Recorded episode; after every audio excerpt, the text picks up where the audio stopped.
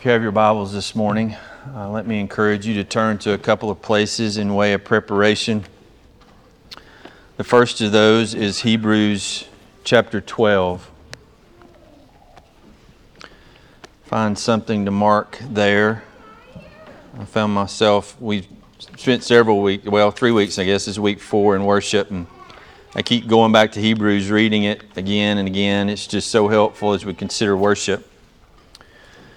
After you get Hebrews twelve, run all the way to Exodus chapter fifteen. I want you to notice an instant there of worship. Exodus chapter fifteen. And then lastly, where we'll be this morning as I read, is in Nehemiah chapter eight. It is just this side of the book of Psalms, Nehemiah, Job. Then you come to Psalms, so it's right there. Nehemiah chapter eight. This is one of my favorite places in the Old Testament. And as we read it this morning, I want you to see the connection between worship and the Word of God. I long for the day, and it may not be until we get to heaven, where we respond to the Word of God like the congregation does in Nehemiah chapter eight. So if you found your way there, please stand with me. And I will read, and then we will worship God for His Word. Nehemiah chapter eight, I'm going to begin in verse one and then read down through verse twelve. And all the people gathered as one man at the square which is in front of the water gate. And they asked Ezra, the scribe, to bring the book of the law of Moses, which the Lord had given to Israel. Then Ezra the priest brought the law before the assembly of men, women, and all who could listen with understanding on the first day of the seventh month. He read from it before the square which is in front of the water gate from early morning until midday, again in the presence of men and women and those who could understand. And all the people were attentive to the book of the law. Ezra the scribe stood at a wooden podium which they had made for the purpose, and beside him stood a number of men on his left hand. Verse five, Ezra opened the book in the sight of all the people, for he was standing above all the people. And when he opened it, all the people stood up. Then Ezra blessed the Lord, the great God, and all the people answered, Amen, Amen, while lifting up their hands. Then they bowed low and worshiped the Lord with their faces to the ground. Also, a number of men, the Levites, explained the law to the people while the people remained in their place. They read from the book, from the law of God, translating to give the sense so that they understood the reading. Verse nine, then Nehemiah, who is the governor, and Ezra the priest and scribe, and the Levites, who taught the people, said to all the people, This day is holy to the Lord your God. Do not mourn or weep. For all the people were weeping when they heard the words of the law. Then he said to them, Go, eat of the fat, drink of the sweet, and send portions to him who has nothing prepared. For this day is holy to our Lord. Do not be grieved, for the joy of the Lord is your strength. So the Levites calmed all the people, saying, Be still, for the day is holy. Do not be grieved. All the people went away to eat, to drink, and to send portions, and to celebrate a great festival, because they understood the words which had been made known to them. Let me begin by um, reminding you what we're talking about. We're talking about corporate worship. And I think this will be the last sermon uh, in this series. Uh, I said, unless there's questions that come back. And Sarah did put a box out front. Uh, she listened last week while she was away. Sometimes I don't tell her. She just has to catch up on it herself. There is a box out there. And so if you do have any questions, please do that. I mean, even the most of random questions about worship would be appreciated. It will cause me to think more. But I'm not going to get finished. I know that. Uh, it's a subject that I've realized that you can't find the end of. It's just something that we're going to continually learn about and grow about over the years. And but that's the way of the Christian life. The moment we stop changing and becoming more like Christ is not a good moment to be in. And so hopefully we'll continue to learn and understand more about worship until we get to heaven, and then it will be absolutely perfected in every way, and we'll finally understand it to its fullest in the presence of the Lord. This morning I wanted to just talk about uh, what worship is, and then go on to talk about the role of the Word of God in worship. But I want to begin with this thought and say this about worship. Worship is very simple, and I think the Lord designed it that way.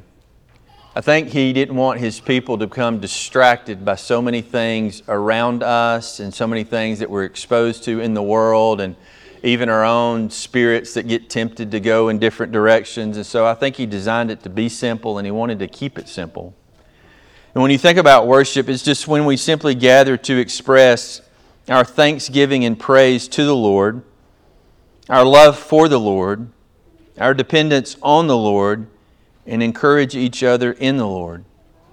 And we simply do that through prayer, we do that through song, we do that through preaching, and we do that through coming to the table, which, Lord willing, we will do together in just a couple of weeks. But when you study the, the first century church, and I'm not trying to romanticize that church, that's pretty much everything that we can find in the text that they did, save one other thing, and they usually ate a meal together. And Lord willing, we'll do that together as well soon. But that pretty much describes the whole of the worship service. They they prayed, they sang, they sat under the Word, which came to them in a different way. But most of the time, it was an explanation of the Old Testament in light of the New Covenant. But they often, it looks seems as though in the text, they came to the table every single week that they gathered on the Lord's Day. So worship is simple, and we need to strive to keep it simple. But at the same time, it's not just simple, it's also holy. In fact, I thought about this when I was preparing this sermon. It dawned on me yesterday. I could preach a thousand sermons, and until our hearts have changed, until the heart of the church has changed, it doesn't really do anything. Nothing really changes, because change has to first take place within our hearts. And so I'm convinced that the only thing the church needs today is a fresh vision or a, a, a realization of the holiness of God. And if we could gain that perspective and be overwhelmed with holiness, I wouldn't have to say anything. Everything would automatically fix itself if we would be reminded of the holiness and the purity of the God that we do worship. That was certainly on the minds of several of the psalm writers and other places that you find throughout the Old Testament and the New Testament. I want to read a particular psalm to you, though. You don't have to turn there. I'll be reading from a number of psalms this morning. But the writer says in Psalm ninety-nine, he says, "The Lord reigns, let the peoples tremble. He is enthroned above the cherubim, let the earth shake. The Lord is great in Zion, He is exalted above all peoples. Let them praise your great and awesome name. Holy is He." And then he goes on, "Exalt the Lord our God. Worship at His footstool. Holy is He." I think that's the perspective we need to regain really before we do any changes. But what good is, what good is just changing things if our heart doesn't grasp the reason behind those changes? You know, we used to attend a church many, many, many years ago, and service always began with this one particular man who would take the pulpit and tell a joke. And he's just one of those guys that could tell the most fascinating stories and jokes. But that's not something that you begin the worship of a holy God with. And they would go on five, ten minutes, and they were elaborate stories. And I'm telling you, you would try best you could not to laugh, but you would wind up laughing. The guy was just funny. But when you consider that we have gathered to worship a holy God, and I really appreciate how we started the last few services in repentance, you know, telling jokes is not the way to begin a service. Lightening the mood is not the way to come before a holy God. In fact, when you do a study of the word glory, this comes to mind. It, it literally means weightiness. And when we come into the presence of God to worship Him, we should feel the weight of that. And we should come humbly and repentantly. And then joyfully as we realize what He has done for us through the Lord Jesus and the fact that we can even come before Him and worship Him. There's something that the writer of Hebrews said that I, I want us to look at this morning. So turn with me to Hebrews chapter twelve, and I want to read a few verses to you. And hopefully uh, these verses will help us gain a perspective of the holiness of God this morning. Because uh, according to the text, there are those here in worship this morning that we don't even realize that they are here. In fact, I was listening to an old sermon from R C Sproul this week, and he had mentioned this passage, and if I had known it, I had forgotten it. Not the passage itself, but the truth that it communicates to us. Notice with me in Hebrews chapter twelve, beginning in verse eighteen.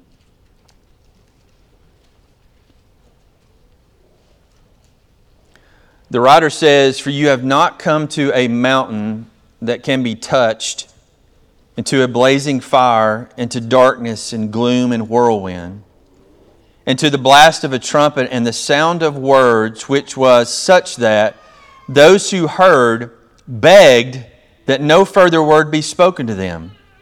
For they could not even bear the command, if even a beast or an animal touches the mountain, it will be stoned. And so terrible was the sight that Moses said, I am full of fear and trembling." Now what is he talking about? He's talking about the first time that the Lord came down and met with His people on Mount Sinai after bringing them out of Egypt. And Moses is trying to give us a perspective of what that was like to come into the presence of God. And, and Moses himself said, I was just trembling. I was just shaking. And the people were begging that God not speak to them because they thought if they heard anything else from God, they would be consumed by the fire of God. And so Moses goes up on the mountain in this fear and trembling to meet personally with the Lord. But the writer of Hebrews wants us to understand the difference between the Old Covenant and the New Covenant. He's like, it's not like that anymore when we come into the presence of God. And he begins this in verse twenty-two, talking about our experience now. He says, "But you have come," in verse twenty-two, "to Mount Zion and to the city of the living God, to the heavenly Jerusalem," and notice, "and to myriads of angels, to the general assembly," that's us, "and church of the firstborn who were enrolled in heaven." We were talking about a name for a church last week. There you go, church of the firstborn. That's the one the writer of Hebrews used. "And you've come to God, the judge of all, and to the spirits of the righteous made perfect," and you've come to Jesus, the mediator, who makes all the difference in this, the mediator of a new covenant. So there's a far cry between those two experiences, but God hasn't changed. We need to understand that. And the reason that we don't fear for our very lives is because we have a mediator seated at His right hand. Now I do realize that He's speaking eschatologically, meaning this will be the great experience of ours as the church, but also He says you have come present tense. So it is our experience now. And this is one of those places that we find something absolutely fascinating. We've gathered in the presence of holy angels. I don't talk a lot about that. But occasionally you run across that in the text, and it's, it should humble our hearts to realize that as we gather for the worship of God, we're not alone. In fact, there's another passage over in First Corinthians chapter eleven, verse ten, if you want to make a note, that speaks about angels being in our presence as we worship the Lord. And my first thought was, I wonder if they've stayed as the church has strayed. Because I know what they're singing. Holy, holy, holy is the Lord God Almighty. That's what they're singing. And I wonder if they've stayed, if they've taking a seat in the back and dropped their head and just thought to themselves, what in the world are these people doing in the worship of a holy God? Hopefully when you begin to think about these things, you'll realize that worship is precious to us. It's a privilege for us. And also it's like the holy moment of your week.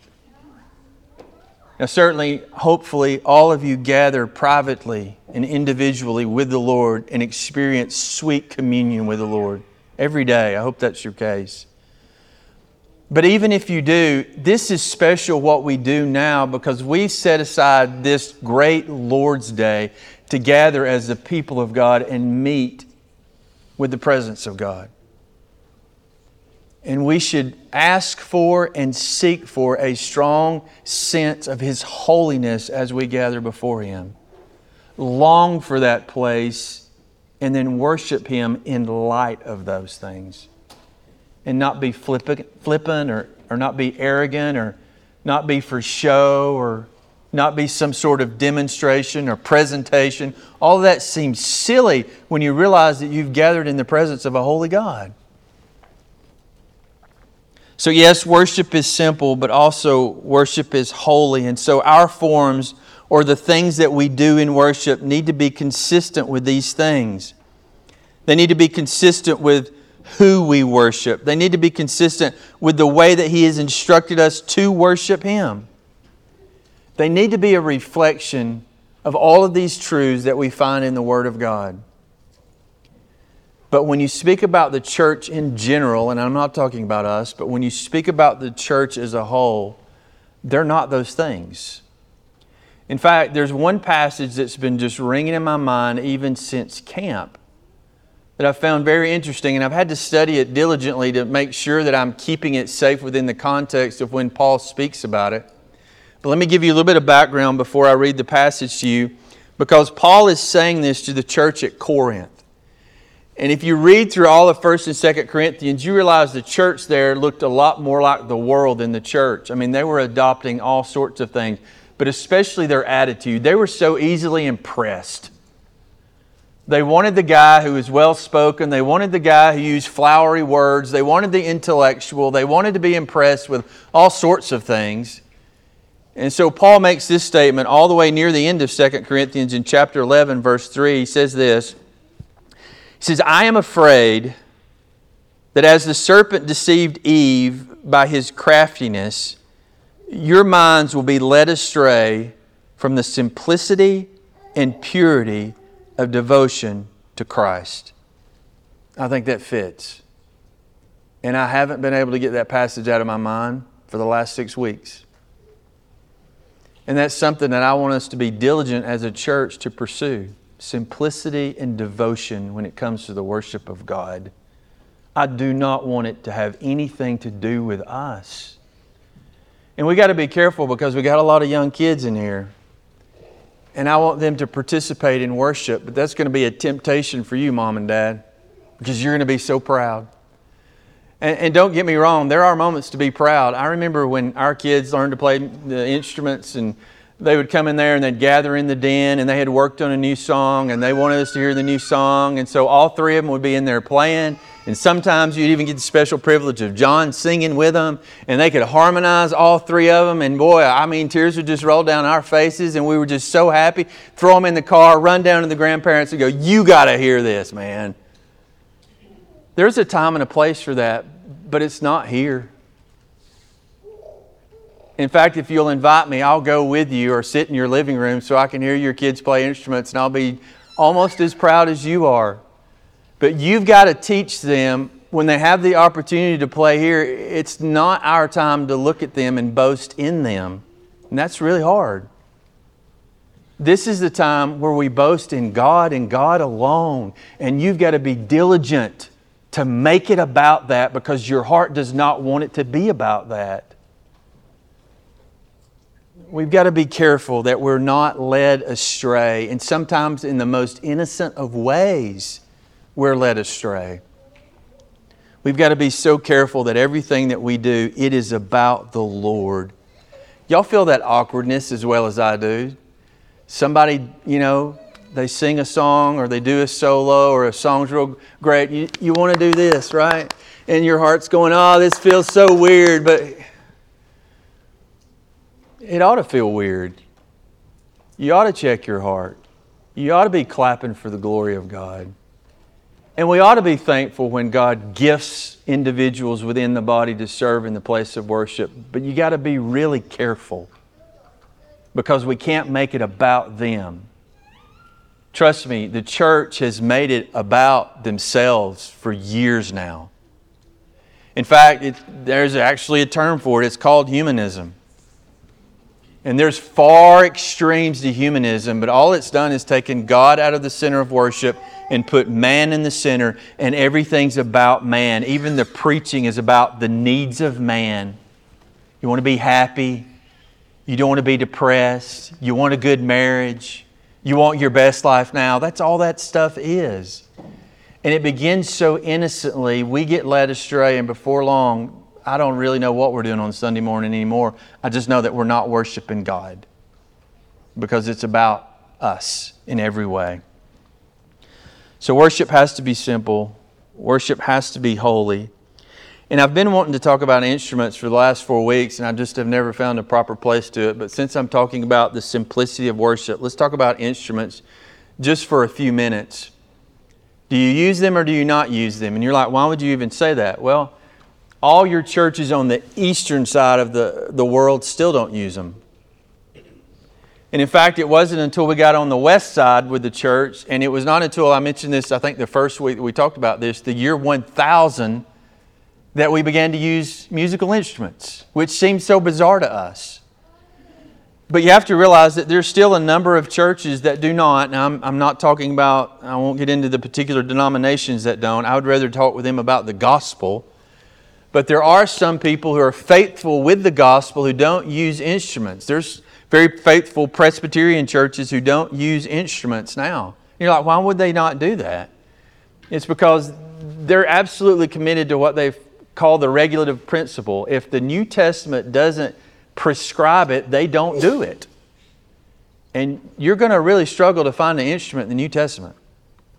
It's like they fell off the map after the last psalm, and you're like, what happened to the musical instruments? Well, you, you really don't find them. You, there's a couple of mentions in the book of Revelations in heaven about heavenly harps, and you're like, is that metaphor or is that literal? And of course, you heard trumpets, and you're like, is that a literal trumpet? You know, and it's a struggle. And so they're like, since it's not mentioned in the New Testament, we're not going to use them. I disagree with them on that subject.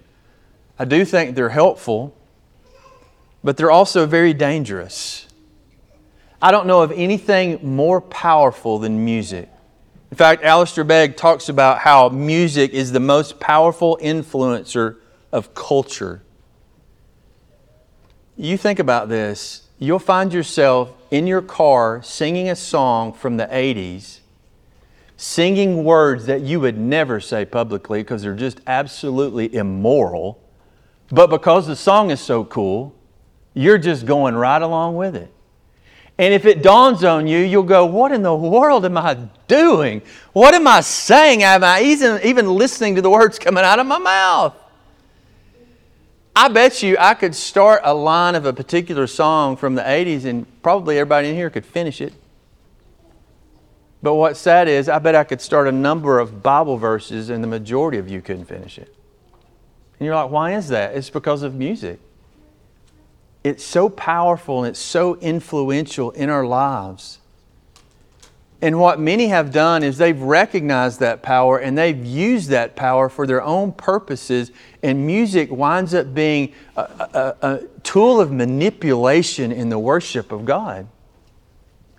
And when music has become a tool of manipulation, that's when music needs to stop. Because we need to be in our right mind as we come before God and worship Him. I mentioned this, I think it was the first or second week. This is something that goes on within the church today that is very concerning. The statement that the Spirit so moved that the preacher did not get to preach. Let me say, and I'll show you from the text, that is not the Spirit of God. It's the spirit of man, but it's not the Spirit of God. Because if there's a powerful music or if there's a favorite song or a very powerful uh, musical music's played during that song, musical instruments played during that song, and then a really gifted singer and people are brought high emotionally, they automatically equate that with the Spirit of God. But I can promise you, if you use the same song and the same musical instruments and I'm the one singing it, they won't be moved to emotion at all. They might be moved out the door. but they're not going to be moved to powerful emotions. And you're like, okay, well, I know the Spirit of God is not going to glory in a man. Therefore, you need to question whether or not that's the Spirit of God. If I can shut down the Spirit all by myself by opening my mouth and singing praises to the Lord, I don't think it was the Holy Spirit to begin with, because He doesn't rely upon a man. I can prove that to you in, in the context of preaching. Remember what Paul says in, in First Corinthians chapter two, talking about his preaching? He said, I was with you in weakness and in fear and in much trembling. My message and my preaching were not in persuasive words of wisdom, but they were in demonstration of the Spirit and of power, so that your faith would not rest in the wisdom of men, but on the power of God. And so I think about this passage often when I'm about to walk up here to the pulpit, and I thought about it this morning and I prayed about it. I said, Lord, I want to preach in fear and trembling. The problem is I really don't even know what that means. I know I can't trust in my abilities, but it seems as though Paul was intentional about not using persuasive words or flamboyant or powerful speech in order to sway people's emotions. I think that might be what he meant, but nonetheless, do you know what the Corinthians thought of him as he preached? Listen to this. Second Corinthians chapter ten. For they say about Paul, his letters are weighty, meaning we don't understand them. They're strong. But his personal appearance is unimpressive, and his speech is contemptible. Now, hopefully we can agree that Paul was a Spirit-filled preacher. I believe I'd argue with that one. I might even die on that hill. But yet when the Corinthians heard him preach, they go, oh, his voice grates on my ears. In other words, I'll tell you this, the majority of the church today wouldn't recognize the work of the Holy Spirit if they smacked him in the back of the head. It takes spiritual maturity to recognize the work of the Spirit. And sometimes His work does work in us and our emotions. But I'll tell you, every time that the Spirit works, He brings us into repentance, obedience, and faith, and makes us more like Christ. That's the committed work of the Holy Spirit. I remember again in another church several years ago, you could look on the bulletin, and if it was a particular song sung by this particular individual, the preacher would not get to preach.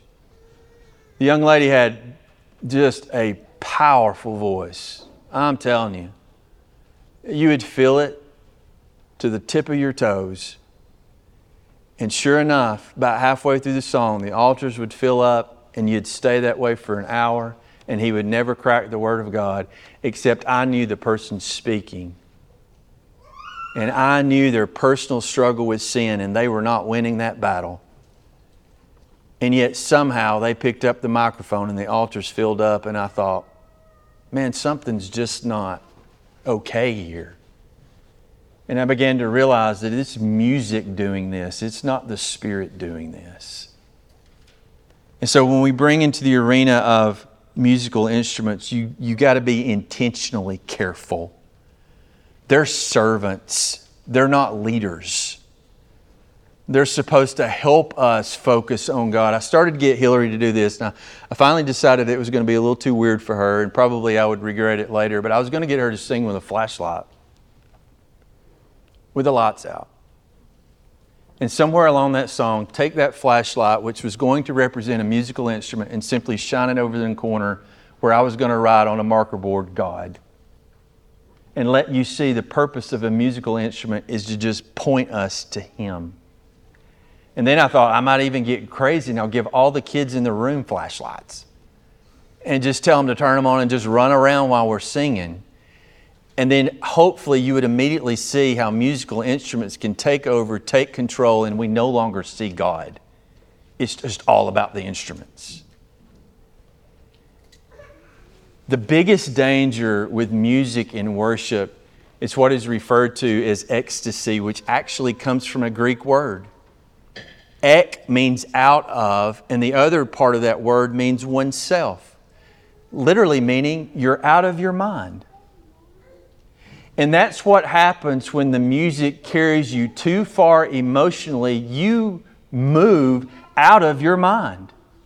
Let me read the words that describe this state. Ecstasy is a subjective experience of being totally consumed with another object to the point where consciousness is affected. From a psychological psychological perspective, ecstasy is a loss of self-control and sometimes a temporary loss of consciousness, which is often associated with religious mysticism. It can be deliberately induced using religious or creative activities, meditation, music, dancing, breathing exercises, so on and so forth. The particular technique that an individual uses to induce this state is often associated with the individual's particular religious and cultural traditions.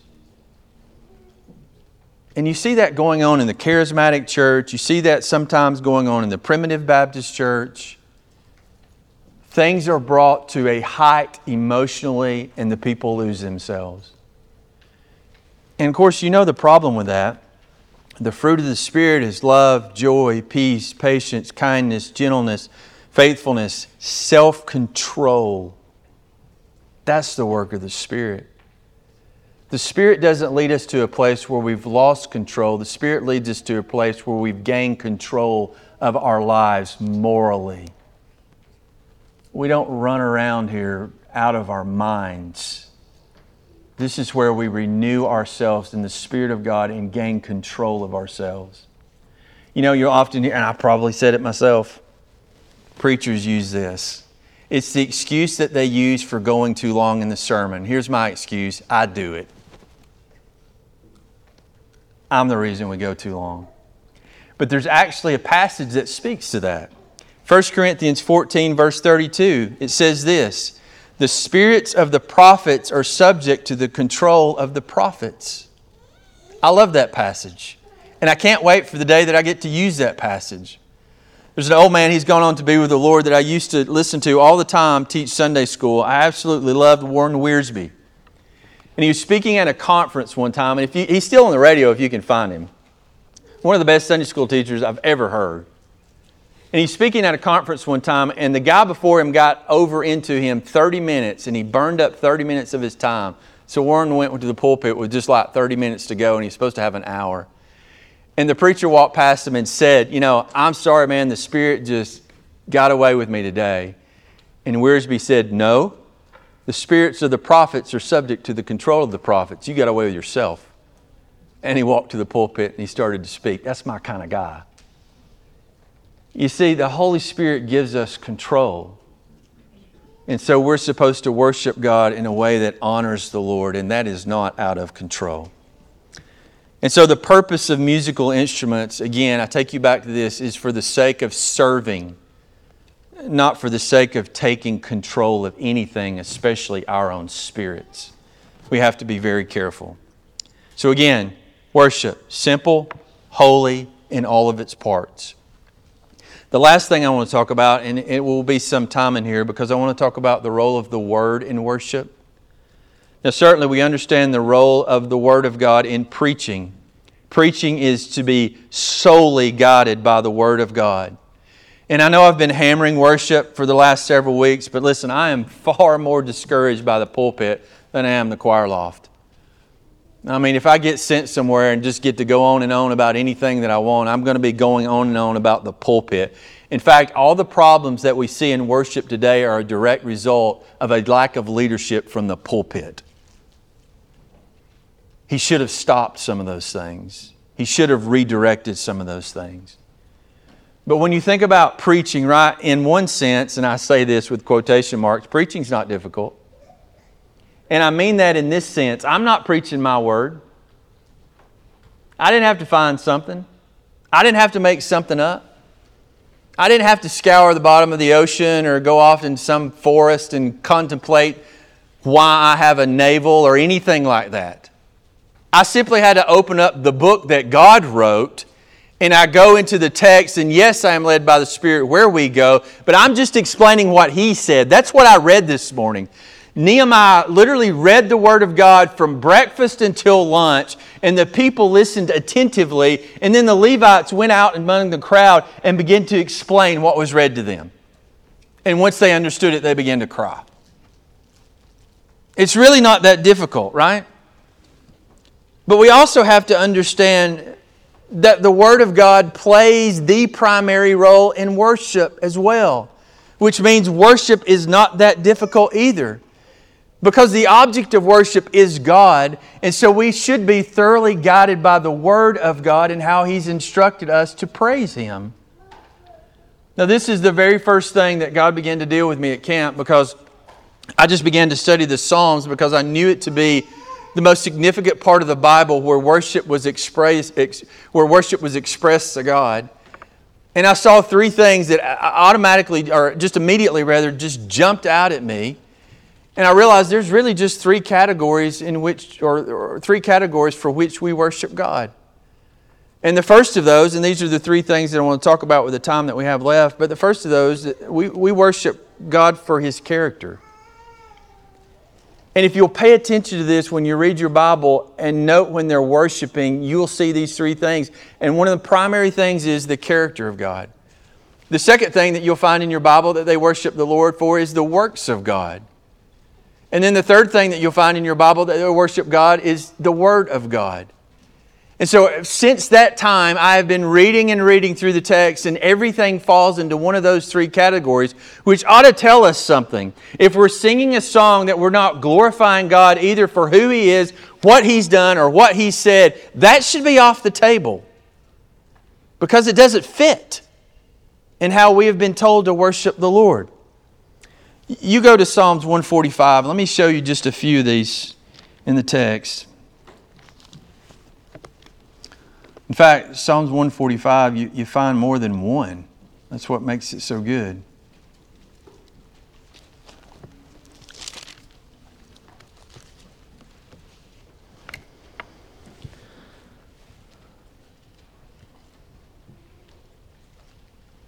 Psalm one forty-five, notice verse eight. Listen to what David says. The Lord is gracious and merciful, slow to anger, and great in loving kindness. Now that's pretty easy to see that he's worshiping God for the attributes of God or the character of God. But does that sound familiar? You better believe it does. When did that take place? That's when the Lord revealed Himself to Moses. David wasn't there. But David has read about when this took place.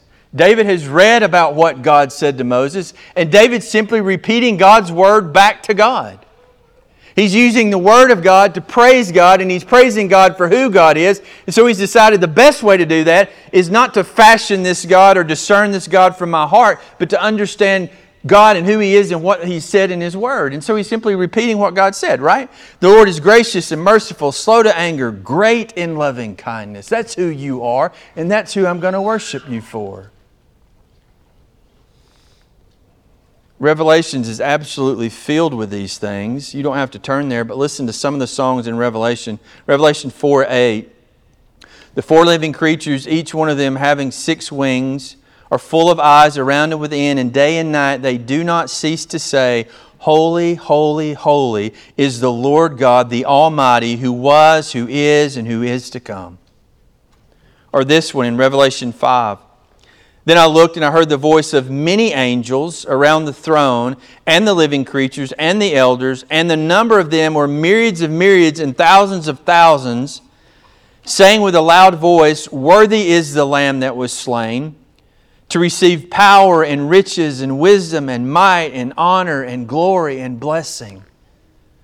There's so much worship in this Bible about who God is. And let me tell you, one of the... One of the reasons that I came to understand, even in a better way this week, you really need to know God for who He is. I preached the funeral this week of a child who never took his first breath. Came to the moment of birth, mom couldn't deliver, nothing wrong whatsoever with the child, and the child died. And so when I, I get there, I go over to Dad and I hug him. And he said, I got some questions for you if you don't mind. And he asked me dozens and dozens of questions. They were all very good. First one was, when am I going to get to see my son? Second one, will I know him? And so these were his questions, and we were just going through all those. But there were some questions that I could not answer. And I told him, you know, there's going to be more questions that pop up in your mind as you go along and you, you suffer through this experience. But you need to understand that the God that you worship is a God who has all the answers, and His character is perfect and good. And so you don't have to worry about the answers to all your questions. Just know that the God who knows them is good in all that He does, and you can rest. I mean, there's going to be a lot of times in your life you're going to go through things that you're going to want to know. And at the end of the day, you're not going to know. You're simply not going to understand. And you've got to have somewhere to, to fall back on. You've got to have somewhere to rest and all that, or you'll drive yourself crazy. And I've learned as I've grown older and gone through some things, I, and in fact, I might be too quick to sit down and not try to discern the answer to my question, but I, I'm just so willing now to just rest and say, I don't know. I don't know. He does, and I'm super okay with Him. I mean, He's awesome. So I'm okay not to know. So one of the reasons that you sing about the character of God is to strengthen you and give you a foundation for the day that you want to know, but you're not going to know. And then some days you'll come to church just absolutely broken, wanting to know, and you're standing beside a brother or sister who's just singing about how awesome God is, and all of a sudden the Spirit of God begins to encourage you and go, it's okay that I don't know. I'll find out when I get there. But for today, I'm just going to worship Him who knows, because I know He is good. So we need to worship God for who He is, but secondly, we need to worship God for what He has done. Notice verses one through seven. This is equally awesome. Verse one, I will extol you, my God, O King. I will bless your name forever and ever. Every day I will bless you. I will praise your name forever and ever. Great is the Lord and highly to be praised. His greatness is unsearchable. Now notice He changes. One generation shall praise your works to another, and shall declare your mighty acts. On the glorious splendor of your majesty and on your wonderful works I will meditate. Men shall speak of the power of your awesome acts, and I will tell of your greatness. They shall eagerly utter the memory of your abundant goodness and will shout joyfully of your righteousness. He's just talking about works in general. He don't even have anything specific in mind. He just says, Lord, I just want to praise you for all that you've done. It's just absolutely awesome. In fact, he uses the word meditate, and I believe some translations uses the word studied, and I like that. I'm just going to study your works. I'm going to meditate on them, I'm going to reflect on them, and I'm going to worship you because of them. Which begs the question, what are the two great works of God that we worship God for? What's the first one? Creation. Now this should break our hearts. One of the primary reasons that God says that we should worship Him, the majority of the church today doesn't even believe. God says, you should worship me because I made the heavens and the earth. And the church goes, well, I'm not even sure I believe that anymore. I can't worship you for that if I don't think you did that. You see how far we've moved away from what God says we should worship Him or the things that we're supposed to worship Him for? Psalms nineteen, the heavens are telling of the glory of God. Their expanse is declaring the work of His hands. Day after day they pour forth speech, and night after night it reveals knowledge. Creation worships God for creation, but we can't. Really? And I'm thankful for this church because this is one of our favorite songs around here. O Lord my God, when I in awesome wonder consider all the worlds Thy hands have made, I see the stars, I hear the rolling thunder, Thy power throughout the universe displayed. Then sings my soul, right? My Savior God to Thee. How great Thou art. How great Thou art. Man, we should never stop singing that song. That's an awesome song. And it fits perfectly in the context of one of the reasons that we ought to worship God. What's the other great work of God? How about our redemption? You don't have to, well, I think you don't have these right now, but let me read the words of this song to you. We should forever, and we will forever, praise God for His great redemption, what He has done for us.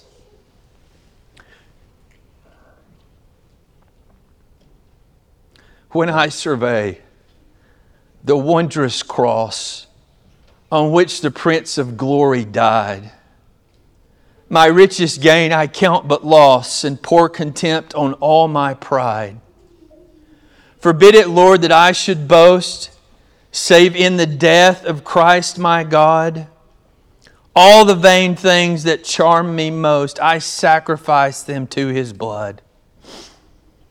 See from His head, His hands, His feet, sorrow and love flow mingled down. Did e'er such love and sorrow meet, or thorns compose so rich a crown? Were the whole realm of nature mine, that were a present far too small. Love so amazing, so divine, demands my soul, my life, my all. That's a good song. It sings about what the Lord has done for us on Calvary. And we should ever praise the Lord for that work. But lastly, sometimes the works are very personal to us. And we sing about those works. Listen to the psalmist in Psalm one sixteen. I love the Lord because He hears my voice and my supplications. Because He has inclined His ear to me, therefore I shall call upon Him as long as I live. The cords of death encompassed me. The terrors of Sheol came upon me. I found distress and sorrow. Then I called upon the name of the Lord. O Lord, I beseech You, save my life. Gracious is the Lord and righteous. Yes, our God is compassionate. The Lord preserves the simple. I was brought low and He saved me. Return to your rest, O my soul, for the Lord has dealt bountifully with you. That's a good song. That one's personal, right? He's not singing about creation. He's not singing about redemption. He's just singing about what the Lord did for him. I've told you this before, but the young lady in Rwanda, when we got to church, she she wanted to sing a song that she had written for the Lord. I told you this. A snake had bit her. No hospitals there. She could die. The Lord delivered her. So she wrote a song and a dance, because in Rwanda you're going to get both. And she got up there by herself and she danced and she sang and she danced and she sang because she wanted to praise the Lord for delivering her from death. When you begin to think about all the Lord has done in your life, how in the world can you find anything else to do other than sing and praise Him? Because He has done so much for us and continues to do every day. The last thing, the last category that I found, the reasons that we should praise the Lord, is the Word of God. Very first Psalm. This is how the psalmist begins. How blessed is the man who does not walk in the counsel of the wicked, nor stand in the path of sinners, nor sit in the seat of scoffers, but his delight is in the law of the Lord. And on His law he meditates day and night. The psalmist wanted to begin by worshiping God for His Word. Psalms nineteen is one of my favorite. Verse seven begins with this. The law of the Lord is perfect, restoring the soul. Psalms thirty-three goes like this. Sing for joy in the Lord, O righteous ones. Praise is becoming to the upright.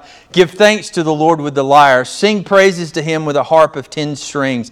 Sing to Him a new song. Play skillfully with a shout of joy. Because, do all of that because the word of the Lord is upright. I just want to sing praises to You because Your word is faithful and true, and I can trust in it with my life. Therefore, I worship You.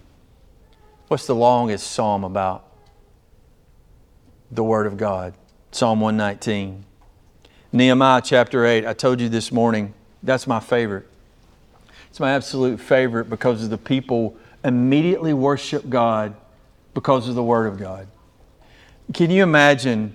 And sometimes perhaps you've been there. It's a wonderful place to be. The minister just begins to just read, and tears begin to flow down your face. And before he finishes, you're already there in worship. You're just praising God for His Word. Man, I, I, as I said earlier, I just, I just long for that day. I long for the day where I can't finish reading because you can't stop crying. And I'm just reading. That we love the Word of God so much. And before I can finish, some of you's already fallen down on your face right where you sit, just confessing your sins because it struck you. That particular morning, the Spirit of God used the Word of God just to split you. And you just, right here, I gotta, I'm sorry, but I gotta deal with this right now. Man, I look forward to the day where we respond in that way. If you have your Bibles, last one I want to go to is Psalm one eleven. And he mixes all three. You know, I, I, I cut them out in neat categories, but you got to realize the psalmist doesn't cut them out in neat categories. He flows from one to the next and back and forth. He's just praising the Lord for all three of those things. But let me read Psalm one eleven. There's only ten verses, but I think you'll notice.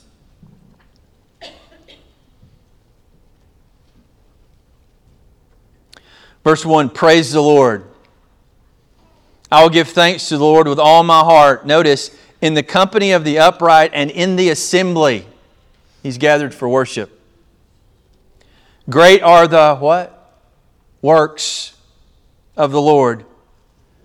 They are studied by all who delight in them. Splendid and majestic is His work. His righteousness endures forever. Character. He has made His wonders to be remembered. Oh, here we go again. The Lord is gracious and compassionate. That's who He is.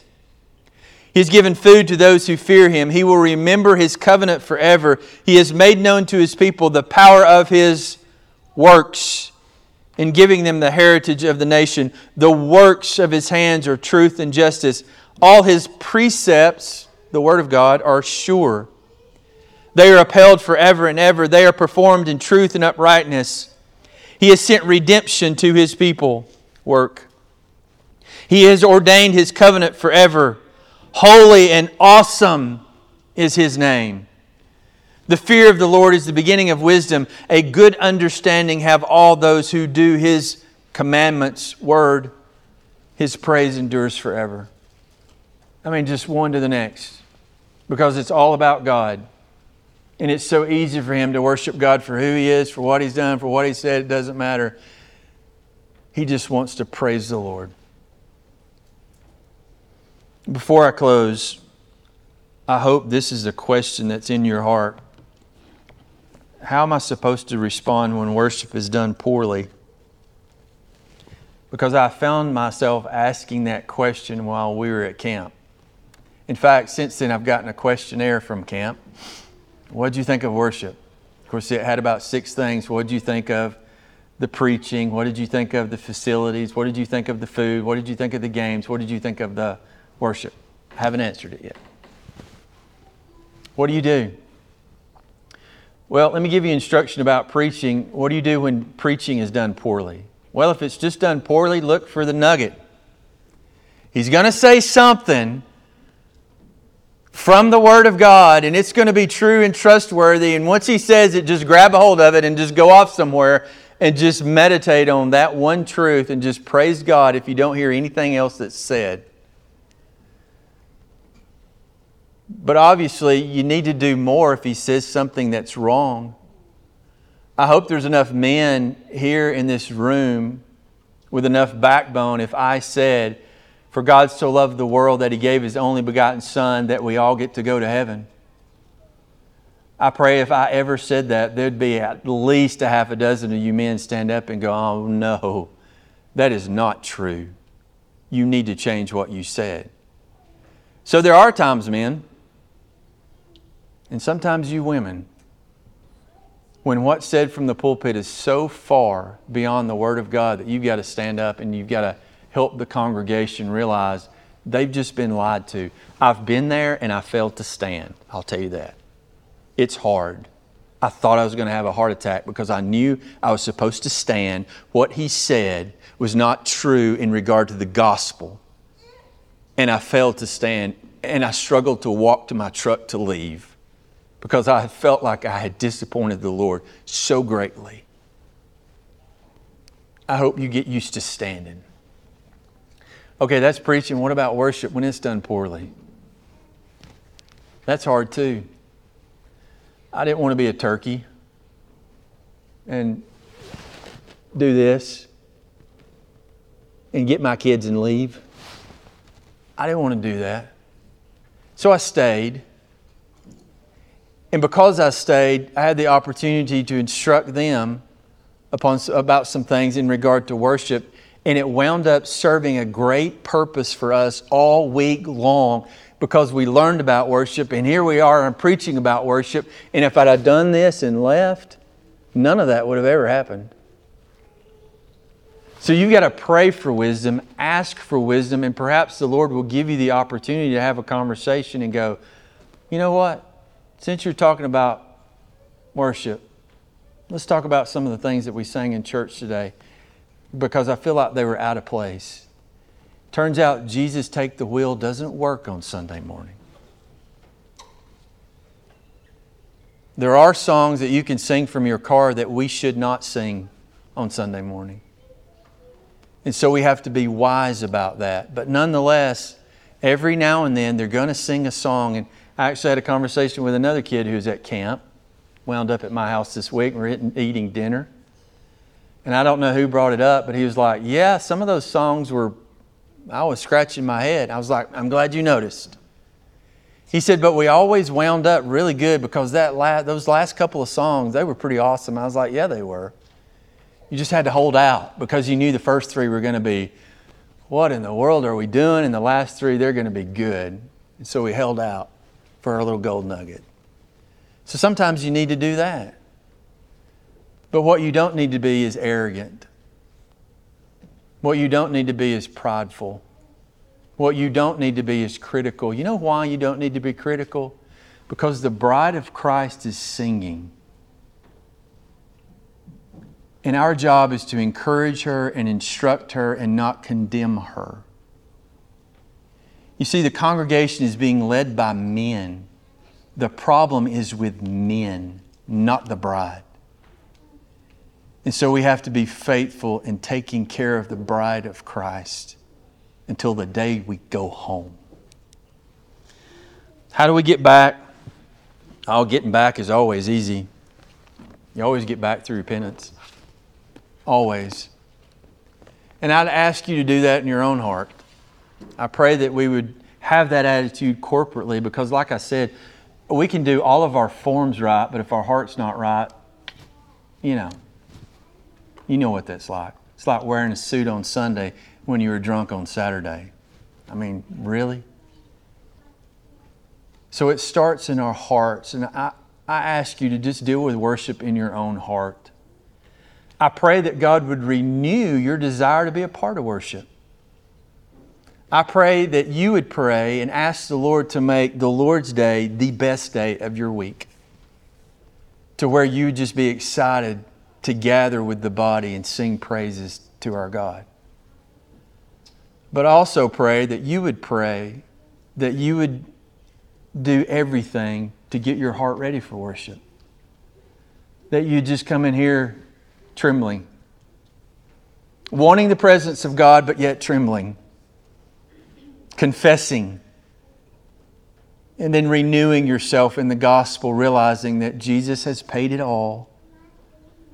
And then you would allow the Spirit of God to move you to joy, self-controlled joy, where you just want to sing praises to God for all the great things He has done. Let's pray.